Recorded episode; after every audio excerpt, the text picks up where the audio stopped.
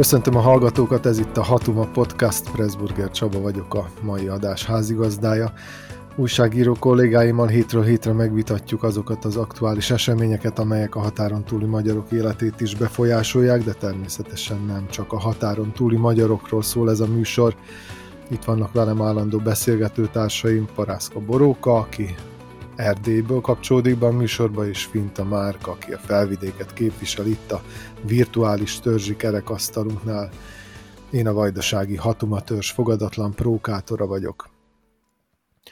Sajnos egy újabb, az egész világot megrengető háború bontakozott ki szombat óta, illetve ezen a héten, és utasított maga mögé minden más eseményről szóló hírt, az Izrael elleni támadás és az arra adott válasza közel-kelet egészét felrobbanthatja, és mivel a világ legszövevényesebb és legkomplexebb térségéről van szó, egy kiterjedt háborúnak beláthatatlan következményei lehetnek az egész világra nézve. Szerbiában is természetesen egyből vezető hír lett az izraeli háború, annak ellenére, hogy már két hete a koszovói Bányszka faluban történt terrorakció tartja lázban a társadalmat.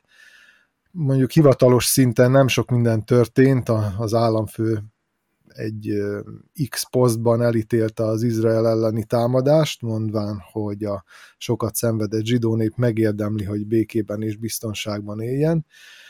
Azt írta a Vucitya bejegyzésében, hogy az izraelieknek és a palesztinoknak együtt kell útját állniuk az erőszaknak. Hát az utóbbi napok történései sajnos nem ebbe az irányba mutatnak.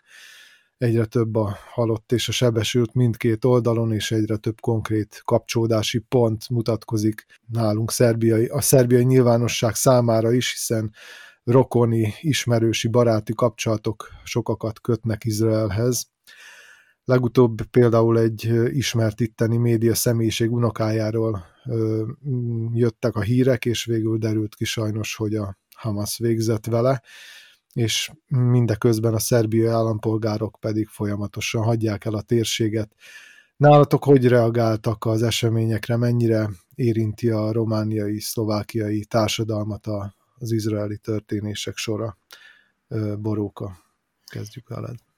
Hát a, az világon tapasztalható szolidaritási hullám az Romániában is megmutatkozott nyilván. Mindenki elítélte a terrorakciót, akinek ez tiszte volt. Nehéz történet román szempontból, sokokból. Egyrészt azért, mert Romániában a holokauszt feldolgozása nagyon későn, nagyon ellentmondásosan indult meg, annak ellenére, hogy a romániai holokauszt áldozatok száma kiugróan magas közép-kelet-európában, és nagyon nagy volt a romániai zsidó közösség létszáma. So- sokan mentek el Izraelbe Romániából, vagy sokan élnek Izraelben, úgyhogy romániai gyökereik vannak, Úgyhogy ez személyes kötődések sorát is érintette ez a terrortámadás, és az elmúlt hetek újdonsága, hogy bevezették a holokauszt történetének oktatását a román közoktatásban mindenki számára kötelező módon. Ez akkor felvetett egy vitát, hogy akkor ez tényleg kell-e így a teljes közoktatásba, és akkor miért pont ezt, és miért és akkor mi lesz a többi kisebbségekkel, és a kisebbségek történetének az oktatásával. Tehát volt egy ilyen, egy ilyen nagyon rossz ízű vita az elmúlt hetekben, mióta ez a döntés megtörtént, tehát egy ilyen rosszul felkészült pillanatban volt a, román társadalom, és, és ráül erre az, az az évtizedek óta tartó vita a románok és magyarok között, hogy kinek nagyobb a felelőssége a holokausztal kapcsolatban, és ki hogy viszonyuljon a, a zsidó közösséghez. Tehát, hogy itt van egy ilyen másod-harmadlagos konfliktus sorozat, és egy ilyen helyzetben, plusz még, hogy a román szélsőjobbos párt most ugrott meg, és vált a második legjobb, legerősebb romániai pártá felmérések szerint, tehát egy ilyen helyzetben van a román társadalom, és ilyen helyzetben kell szolidarizálni. Én azt hiszem, hogy itt volt egy ilyen kiózanító, lehűtő hatása, hogy vannak pillanatok, amikor félre kell tenni ezeket a teljesen elburjánzó, irracionálissá váló, igazolhatatlan történelmi vitákat, és nincs más, másnak tere, nincs másnak helye, mint a szolidaritásnak.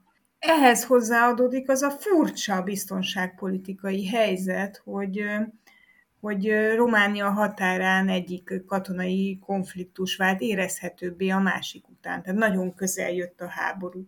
Tehát amikor az emberek azt hallják, hogy, hogy betörtek a, a terroristák Izrael területére, akkor egy kicsit tudják már azt valahol ott Moldávia és Ukrajna határán, nyilván nem ilyen léptékben, de valami halvány fogalmuk van arról, hogy ez, ez az állandó rettegés és a bombák hangjának a, figyelése ez mit jelent. Nagyon-nagyon-nagyon furcsa helyzetben ért el a társadalmat. Nem egy ilyen távoli konfliktus volt, hanem tényleg, az emberek tényleg, én úgy láttam, magukénak érezték, és átélték. Szlovákiában mennyire volt fölkészülve a társadalom így a választások után és a kormányalakítás előtti időszakban már? Az én személyes benyomásom az, hogy a szlovák társadalom igazán nem reagált adekvát módon erre az izraeli konfliktusra. Nyilván tele voltak vele az újságok, nyilván szó volt róla nagyon sok helyen, de nem, nem érzem azt, hogy a szlovák társadalom vagy a szlovák politikum különösebben a válla mögé tekintett volna Izrael felé, most inkább mindenki azzal van elfoglalva, hogy legalábbis akkor azzal volt mindenki elfoglalva, hogy kormányalakítás, kikivel lép koalícióra. Aztán amikor ez megtörtént, és megtörtént a koalícióra lépés, akkor sem kezdett el ezzel sokkal intenzívebben foglalkozni a szlovák társadalom. Persze a a dezinformátor, meg, a, meg az összeesküvés hívő Conteos széna az természetesen elkezdett pezsegni és zsizsegni ezzel az egésszel kapcsolatban, de kicsit, mint hogyha tompábbak lennénk, tompább lenne a társadalom az ukrajnai háború közben, illetve az első sokkok után, és mint hogyha valahogy egy kicsit könnyebben venné tudomásul, hogy hoppá, itt ismét lángol a világ. Természetesen nyilván nagyon sok szlovák állampolgár volt Izraelben, és az ő kimenekítésük az, az egy fontos dolog volt. Ugye a kormánygép az oda-vissza fordul éppen Izraelben. Tegnap szállt le az első, első olyan járat, ami Izraelből hozott szlovák állampolgárokat haza. Ódor Lajos kormányfő még azt mondta, hogy annyit fog fordulni a gép, amennyit kell, tehát igyekszik mindenkit kihozni a szlovák kormány onnan. Nem ajánlják ugye azt, hogy Izraelbe menjenek kirándulni a szlovák állampolgárok, de ezen kívül én nem érzem úgy, hogy ez, ez valahogy, tényleg valahogy felpörgette volna, vagy, vagy, vagy empátiára késztette volna a szlovák közvélemény. Nyilván van egy olyan része elsősorban a fővárosi értelmiség, amely beszél erről, és, és abszolút megnyilatkozik erről, de nem érzem, hogy például akár olyan visszhangja lenne ennek az egésznek, mint mondjuk Magyarországon. Tehát Magyarországnak, illetve a, a magyar zsidóságnak valahogy ugye egyrészt nagyobb, másrészt meg szorosak kapcsolatai vannak Izraellel, úgyhogy lehet, hogy ez azért van. De ami nagyon érdekes volt egyébként, hogy például reagált az egész helyzetre a szövetség, amely nyugtalanítónak nevezte az izraeli helyzetet, elítélte az agressziót, és a többi, és a többi, viszont abban a pár soros közleményben sikerült betenni ezt a mondatrészt, illetve kitételt, hogy Európa már most hatalmas migrációs nyomás alatt van, és hogy ez a konfliktus, ez a régióban lakók újabb hullámát indíthatja el Európa felé. Tehát nem biztos, hogy megértették ennek a konfliktusnak a lényegét a Csajak utcán, és nem biztos, hogy, hogy adekvát módon reagáltak, de hát ez van. Egyébként érdekes ez a, a tompultságra, amit mondtál, én is, hogyha így nagyon általánosságban kellene valamit mondanom erről a, a reakciók alapján, akkor én is valamiféle tompultságot éreztem a szerbiai társadalomban, ami persze keveredett egyfelől a szolidaritással, másfelől pedig a komment szekciónak a szokásos gyűlölködésével és, és összeesküvés elméleteivel. És hát ugye, ha ha nem lenne tragikus, akkor vicces lenne, hogy mennyire nem tudták eldönteni a komment szekcióban, hogy akkor most a, az antiszemitizmus győzedelmeskedjen az érzelmeikben, vagy, vagy inkább a, a, a migráns ellenesség, és, és hát ugye minden előjött, ami ilyenkor elő szokott jönni. De térjünk akkor rá a szlovákiai választásoknak a végkifejletére, hogyha már említést is tettél rá, hogy ez nagyban befolyásolta a szlovákiai társadalom reakcióját is erre a háborúra. Most már ugye úgy tűnik, hogy hát legalábbis van pápája Szlovákiának, hogy úgy mondjam. A, arra, hogy, hogy nem lesz magyar kisebbségi párt a parlamentben, arra már akkor választ kaptunk a választások éjszakáján, de arra, hogy ki lesz a kormányfő, illetve milyen kormány alakul, ez, ez tulajdonképpen véglegesen csak tegnap dőlt el. Robert Fico tehát visszatérhet az ország élére, és pártja, és most hangsúlyozni fogom ezeket a jelzőket, a baloldali Smer megegyezett a szociáldemokrata Hlásszal és a szélsőségesen nacionalista SNS-szel, hát egy mondjuk így nyugaton szocializálódott demokrata nyilván a száját tátaná, hogy ez miként lehetséges, de hát a szlovákiai események jobb ismerői nem lehetnek túlságosan meglepve, hiszen az ideológiai címkék már rég nem jelentenek semmit ott, ahol a, az emberek félelmeire, szorongásaira egyszerű receptet kínálnak populista kuruzslók, akik mindig a mindenkori kisebbségeket és a másmilyeneket kiáltják ki bűnbakoknak. Ez volt, ha jól gondolom, a második legvalószínűbb forgatókönyv, tehát egy Smer Hlász SNS. Milyen irányt vesz Szlovákia? Nagyon nehéz ezt megjósolni nyilván, de az alapján, amilyen nyilatkozatokat adtak a politikusok, és hát amit lehet tudni ezekről a pártokról, preferenciáikról, mire számítasz, Márk, a közeljövőben? Én nem gondolom, hogy ez a második legvalószínűbb forgatókönyv lett volna. Szerintem ez a legvalószínűbb forgatókönyv, ami... ami... Tehát keresztény demokratákat emlégették harmadik félként. Igen, Persze miután keresztény... ők ezt bejelentették, hogy nem kívánnak senkivel koalíciózni, akkor ez egyértelművé vált, hogy nem lehetséges. Nem, én úgy gondolom, hogy amikor látszott már az, hogy a, a Smer, a Halasz és az SNS hárman együtt uh, tudnak kormányt alakítani, illetve koalíciót alakítani, akkor az már ugye elég egyértelmű volt, hogy a KDH az csak egy ilyen cseresznye lesz a tortán, hogyha sikerül behúzni, de hát a KDH nagyon gyorsan vissza is utasította ezt a dolgot.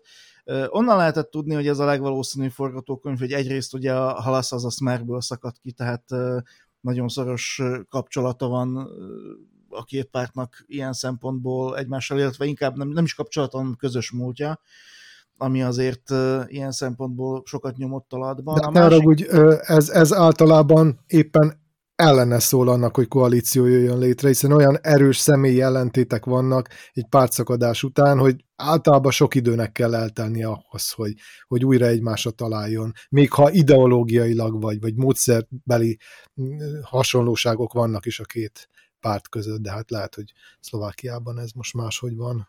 Ez nem így van, hogyha úgy hívják a Szumer pártelnökét, hogy Robert Fico.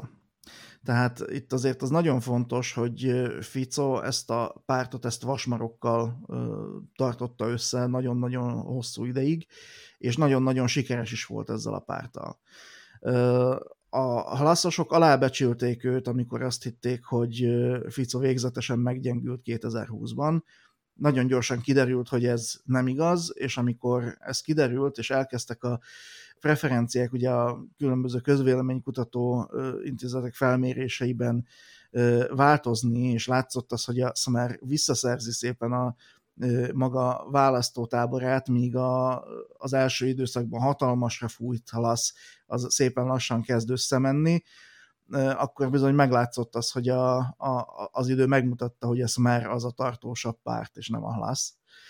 Úgyhogy ilyen szempontból Robert Ficonak nem volt olyan nagyon-nagyon nehéz dolga, amikor vissza kellett édesgetni Peter Pellegrinit, mert Peter Pellegrini közel sem olyan erős személyiség, mint, mint Robert Fico, és hát ugye benne van az is a pakliban, hogy azért Fico tud egy mást Pellegriniről, hiszen a halasznak az elnöke az gyakorlatilag az ő kezei alatt formálódott, ő volt a koronahercege a Smernek egy időben, úgyhogy, úgyhogy lehetett tudni azt, hogy ez, ez most egy ilyen tékozló fiú hazatérése elnevezésű történetbe torkolhat, hiszen a választások éjszakáján, amikor Monika Benyovált a Smernek az LP képviselőjét, aki mosolyogva távozott éppen a Smernek a székházából, megkérdezték az újságírók, hogy mi lesz a koalíció kötése, és mi lesz a halasszal, akkor elmosolyodott, ilyen kacér nevetést, kicsit lesajnáló nevetést eresztett meg, és azt mondta, hogy a halász, hát persze, hát őket meggyőzzük, ez nem lesz semmi probléma.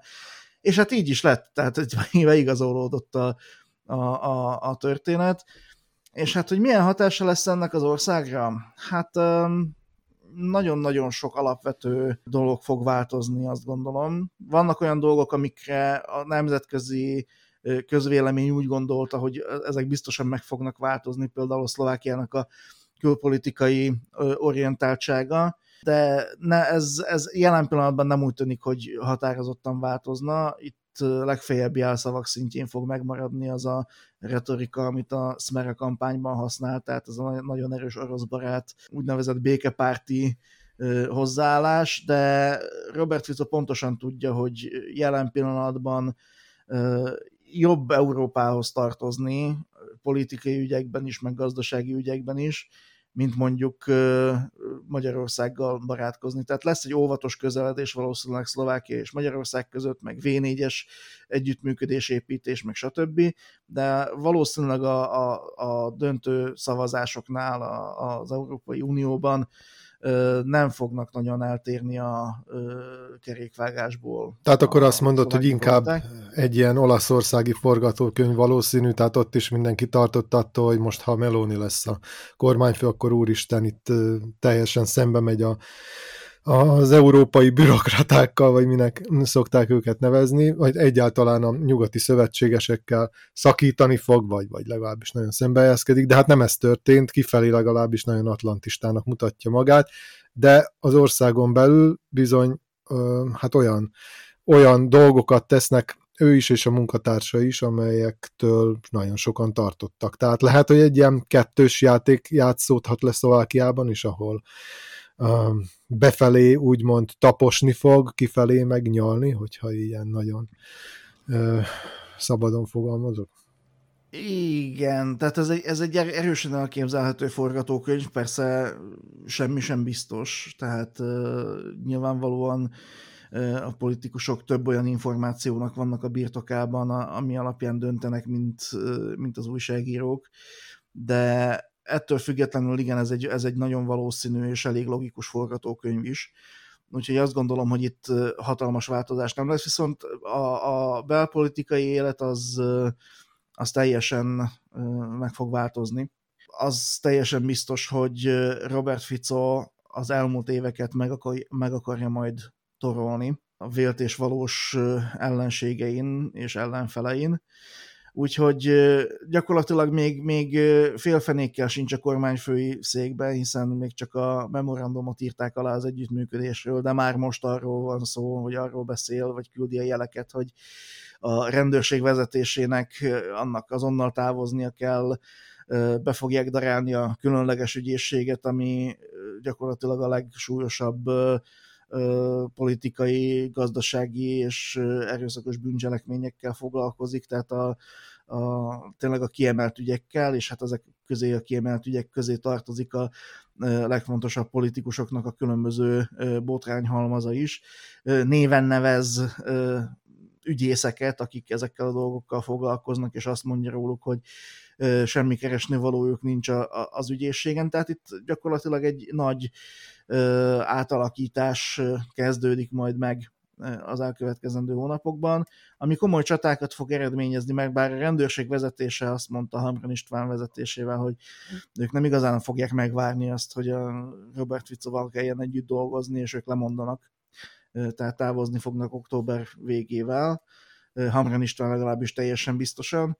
Az igazságszolgáltatásban, illetve az ügyészségen történő átalakítások azok viszont keményebb problémát fognak okozni Ficonak, mert Daniel Lipsisnek még nagyon sok van, a különleges ügyésznek még nagyon sok van a mandátumából, és ott bizony törvénymódosításra lenne szükség, hogy, hogy ezt át tudják vinni, ehhez pedig nincs elvileg elég szavazatuk, mert itt ugyan alkotmány módosításra is szükség lenne ezzel kapcsolatban, hogyha jól tudom. De ettől függetlenül az biztos, hogy, hogy a különleges ügyészség eltörlése, illetve átsorolása a főügyészség alá az egy, az egy komoly, komoly belpolitikai téma lesz az elkövetkezendő hónapokban.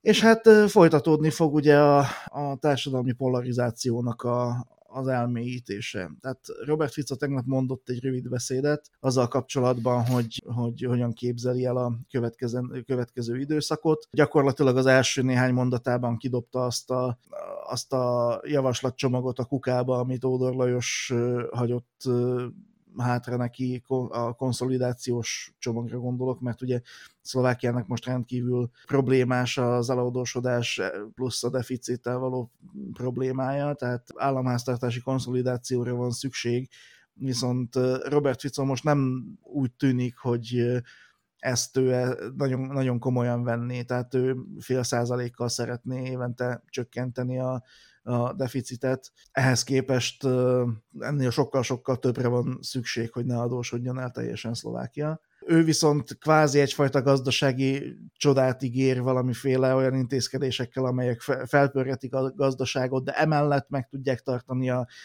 jelenlegi szociális különböző juttatásokat, meg a szociális hálónak a, a, a, az erejét meg a támogatásokat, meg gyakorlatilag minden, tehát gyakorlatilag mindent megígért ebben a, ebben a rövid kis beszédben. Ezután hozzátette, hogy, a, hogy ez, ez egy pokoljárás lesz, tehát nagyon kemény harcokra számít, belpolitikai harcokra és gazdasági harcokra is, és az országnak erre fel kell készülnie.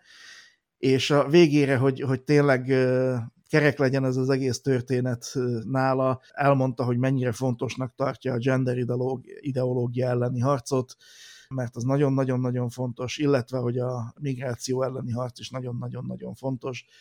Úgyhogy ez a két téma, ami még hozzá tud tenni a polarizációhoz, meg a társadalmi különbségek elmélyüléséhez, ez azért ott van a, ott van a programon. Úgyhogy jelen pillanatban így állunk, és hát meglátjuk, hogy a, amikor már tényleg a gyakorlati hatalom ott lesz a Ficonak a kezében, akkor mennyire lesz hajlandó majd ostor csattogtatni ebbe a politikai mezőn.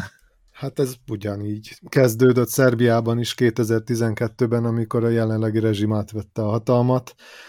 Mindent megígértek külföld felé, belőle mindenféle ígéret elhangzott, utána megindult a az igazságügyi rendszer leépítése, fékek ellensúlyok kiiktatása, média bedarálása, és továbbra is kifelé a szép arcát mutatta az ország, annak vezetője.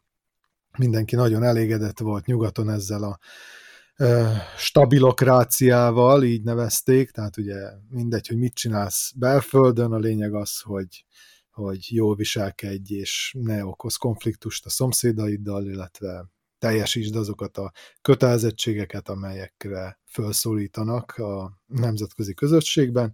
Hát ez egy ideig működött, de aztán miután egyre kevésbé teljesített jól a szerbiai hatalom, végül oda jutott, hogy megtalálta a természetes helyét, vagy most már egyre inkább megtalálja a természetes helyét, úgymond, és a keleti vonzalmait most már egyre kevésbé rejti véka alá.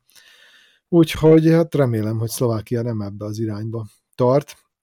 És hát Romániában, ahogy már említetted, Boróka a második legerősebb párt a, a szélső jobboldali párt, ami egy új fejlemény, tehát megelőzte a, a, a köz, jobb közép, mondjuk így, jobb közép erőt is, és Romániában jövőre ilyen szuper év lesz, több választás is lesz, önkormányzati, köztársasági elnökválasztás is, hát persze az Európai Uniós választás. Abban a szempontból is érdekelne, hogy Bukarestben vagy akár Erdélyben hogyan tekintenek a szlovákiai választásra. Mondjuk kisebbségi szempontból érdekes volna az, hogy az RMDS mennyire veti vigyázó szemét Pozsonyra, miután hát ugye az történt, ami történt, nem került be kisebbségi előjelő párt a pozsonyi képviselőházba. Mm, ilyen forgatókönyv mennyire elképzelhető, akár mondjuk köztársasági vagy az Európai Uniós választási szinten, hogy az RMDS kimarad?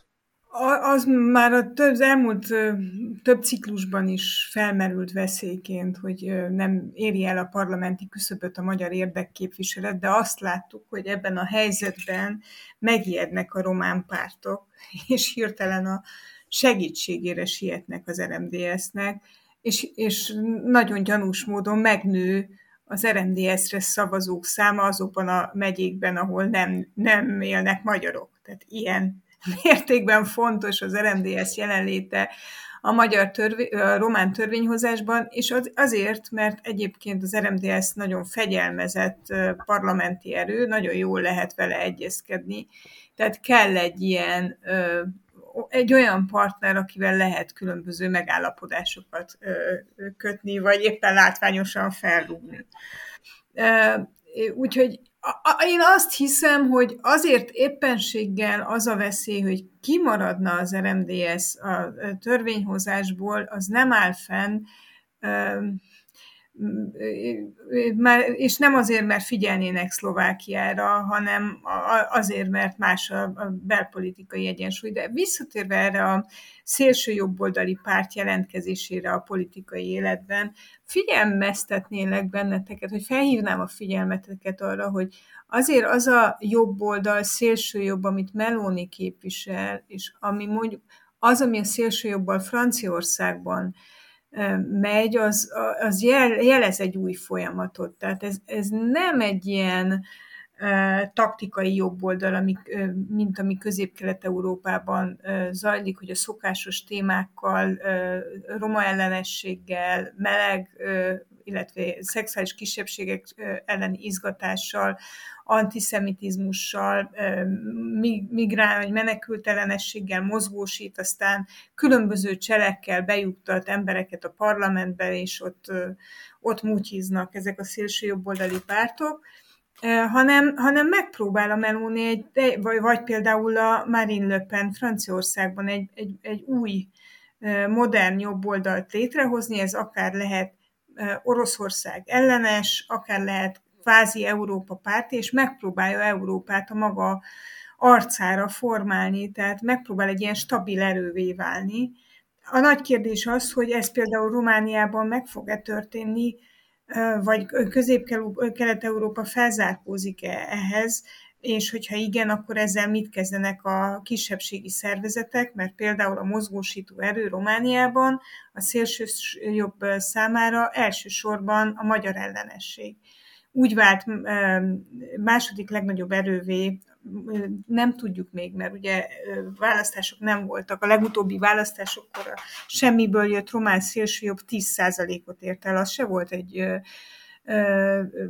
lebecsülendő eredmény, de nem tudjuk, hogy valóban igazolják-e a voksok ezt a második legnagyobb párt felmérést de úgy érte el az eddigi sikereit a román szélsőjobboldal, hogy, hogy a magyar közösség ellen lázít. Miközben a vezére azt ígéri, hogy ő lesz Kelet-Euró vagy Románia Orbán Viktora. Tehát egy, itt van egy ilyen nagyon, nagyon furcsa helyzet, hogy, hogy mivé fejlődik ez a román szélsőjobb, amely osztódással szaporodik, hasonlóan a Jobbikhoz, meg a mi, mi hazánkhoz, tehát nagyon erős belső feszültségek vannak, elsősorban az, az orosz támogatás miatt.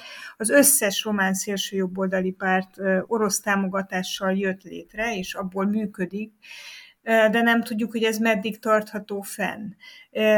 Az biztos, hogy, hogy az RMDS ebből a szempontból is kényszerhelyzetben van velük szemben most volt Zelenszky Bukarestben tegnap, amikor ezt az adást felvesszük, és azért nem szólalt fel a román parlamentben többek között, mert a román szélsőjobboldali képviselőnő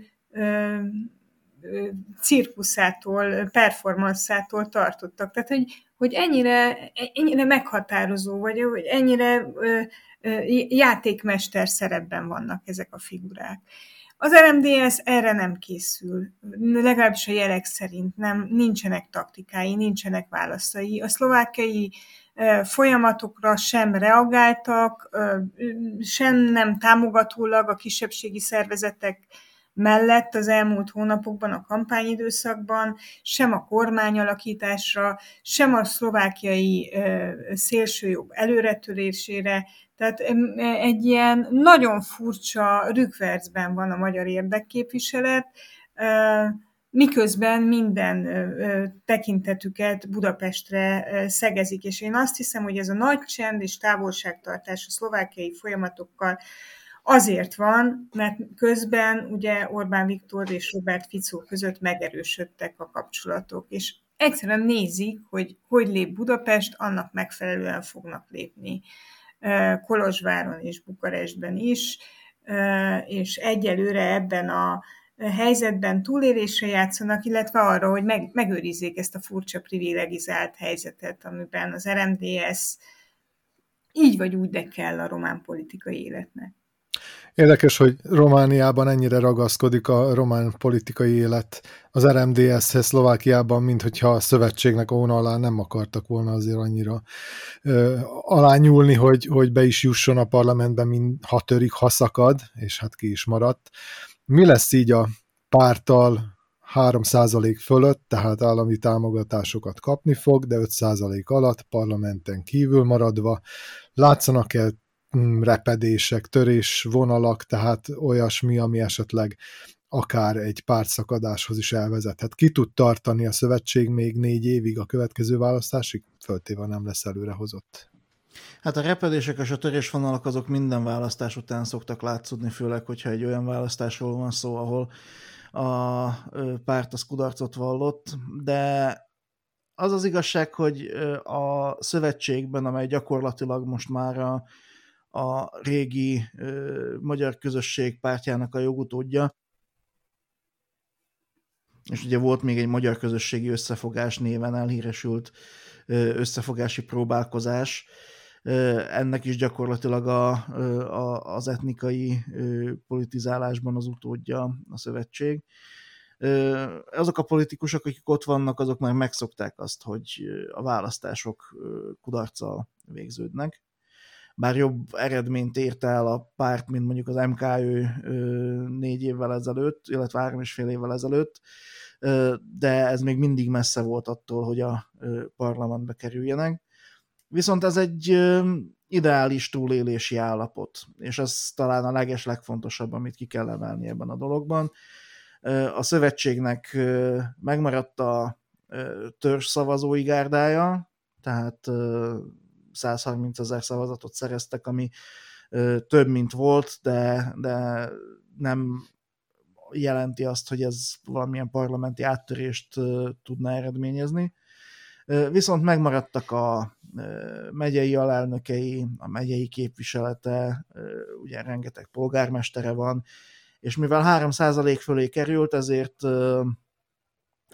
állami támogatás is jár a pártnak, ami anyagilag is biztosítja a, a szövetségnek a túlélését. Úgyhogy ők megmaradnak azon a szinten, amin, amin eddig voltak, és nyomják tovább azt, amit eddig csináltak 13 éven keresztül gyakorlatilag most már. a belső repedések azok meg olyanok, hogy itt azért a, ezek a belső frakciók, amik, amik vannak, ezek többé-kevésbé azért egyszer úgy fogalmazott nekem egy volt MKP elnök, hogy egy tyúkalja.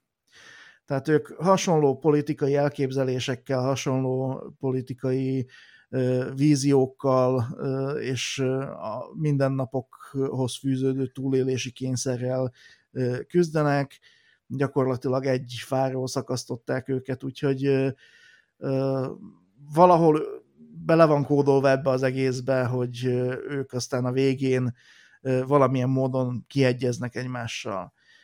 Ez nem jelenti azt, hogy ez a kiegyezés az azt eredményezni, hogy nőni fog majd a szavazótáboruk, bár mindig az van, minden egyes választás előtt az van, hogy na majd most talán sikerülni fog, majd, majd most átlépjük a küszöböt, de ez egyszerűen azért nem fog megtörténni, mert ideológiailag viszont annyira elsodródott a párt a gyűjtőpárti elképzeléstől, meg attól, hogy majd mindenkit képviseljen, és annyira megváltozott a, a helyi kisebbségi, tehát a, a, a szlovákiai magyarságnak is a, a politikai elképzelése, illetve az, hogy hajlandóbbak szlovák pártokra is szavazni, hogyha az ideológiailag meccseli őket, hogy nehéz lesz olyan kínálatot letenni az asztalra, amivel vissza tudják hódítani mondjuk a liberálisabb szavazókat, vagy azokat, akik F-ből nem mennek el választani, mert nagyon-nagyon elegük van ebből az egészből.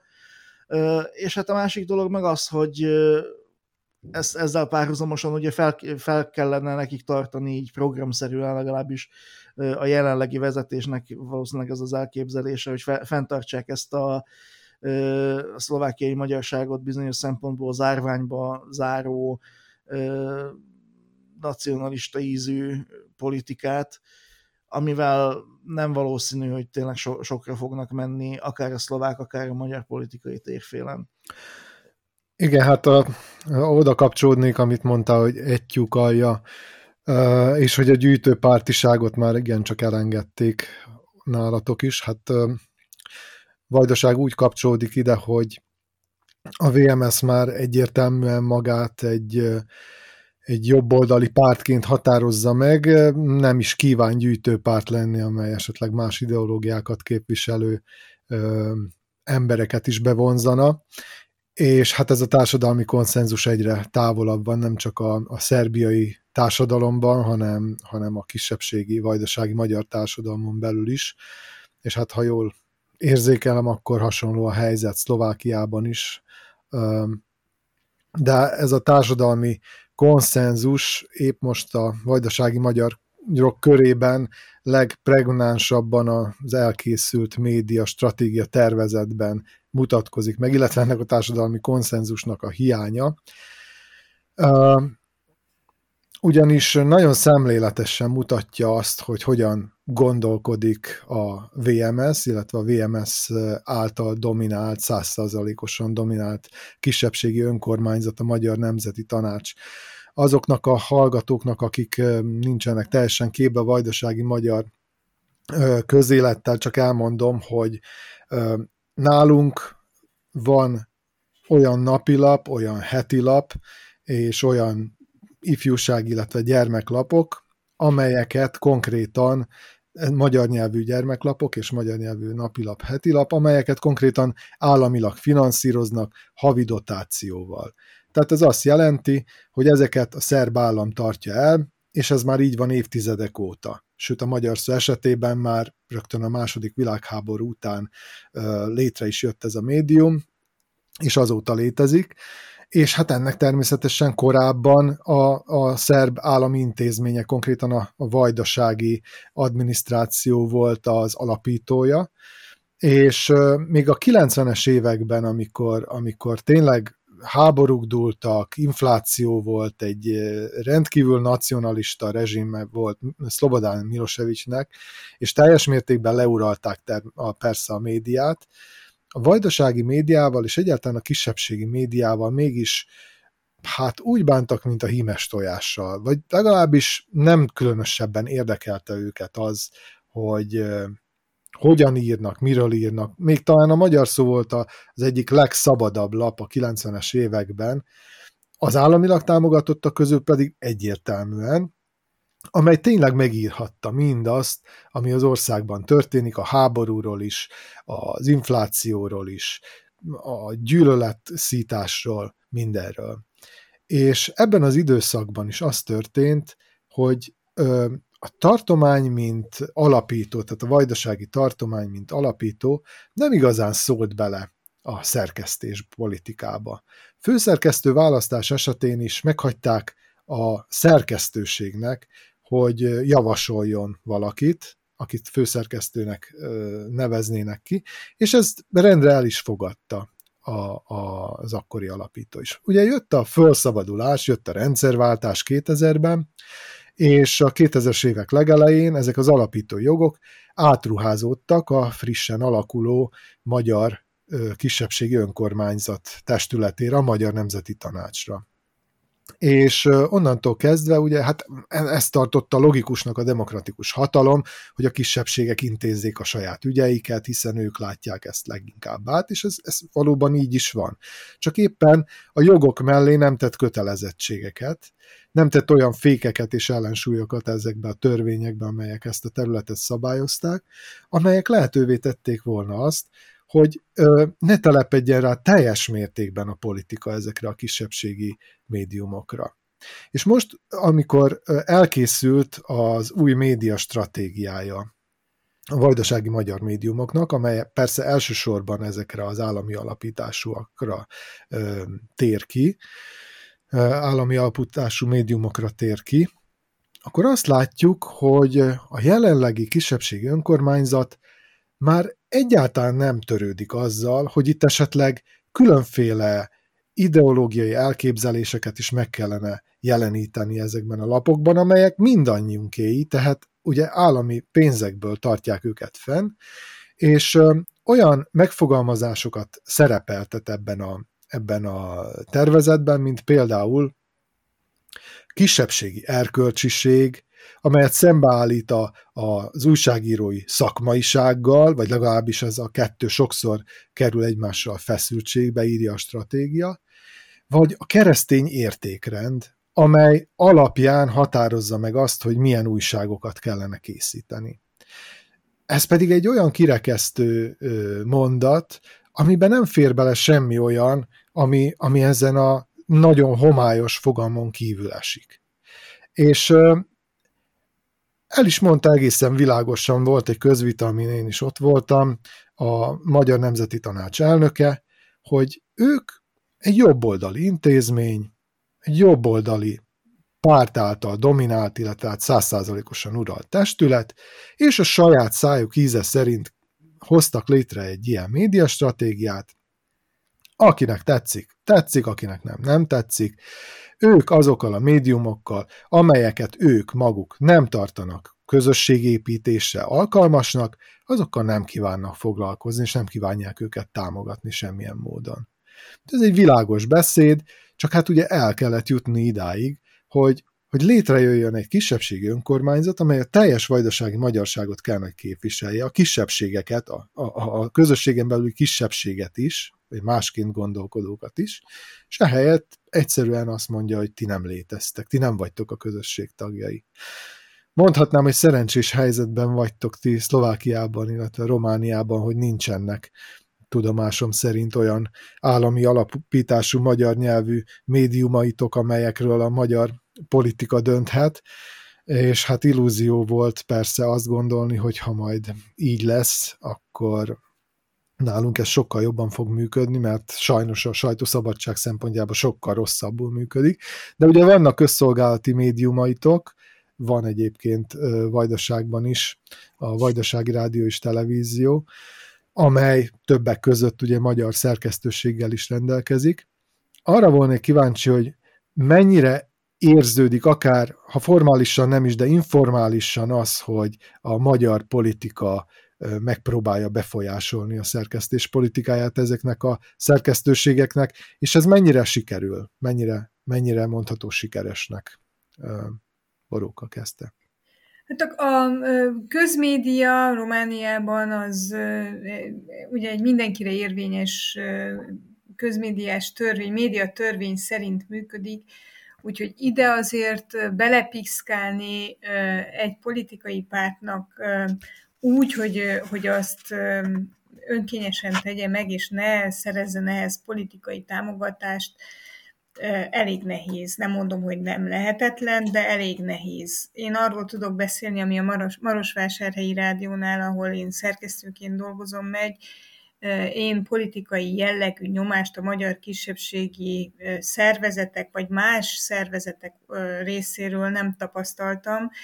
Kívülről igen, tehát számtalanszor panaszolnak be, jelentenek fel magyar feljelentők, Nyilvánvalóan körvonalazódik mögöttük politikai szervezet is, de ezeket rendre elutasította a, média tanács, illetve a felügyeleti szerv, mert megalapozatlanok voltak. Tehát azt tudom mondani, hogy véd, védett a munkánk. Ezzel párhuzamosan tulajdonképpen az erdélyi magyar média pártfüggetlen, privát kézben lévő média, ha nem is szűnt meg, de, de történelmi léptékben összezsugorodott. Erről Lukács Csaba írt nagyon sokat az elmúlt évben, hónapokban a magyar hangoldalán. Az történt, hogy a Fidesz milliárdokat fektetett az erdély magyar médiába, felvásároltak egy csomó print, online újságot, kiadványt, és rádiót, és ezeket rendre vagy megszüntették, vagy eladták, mintha lenne egy ilyen szántékos felszámolás. Tehát a helyzet az, hogy nincs politikai nyomás, mert nincs amin politikai nyomást gyakorolni.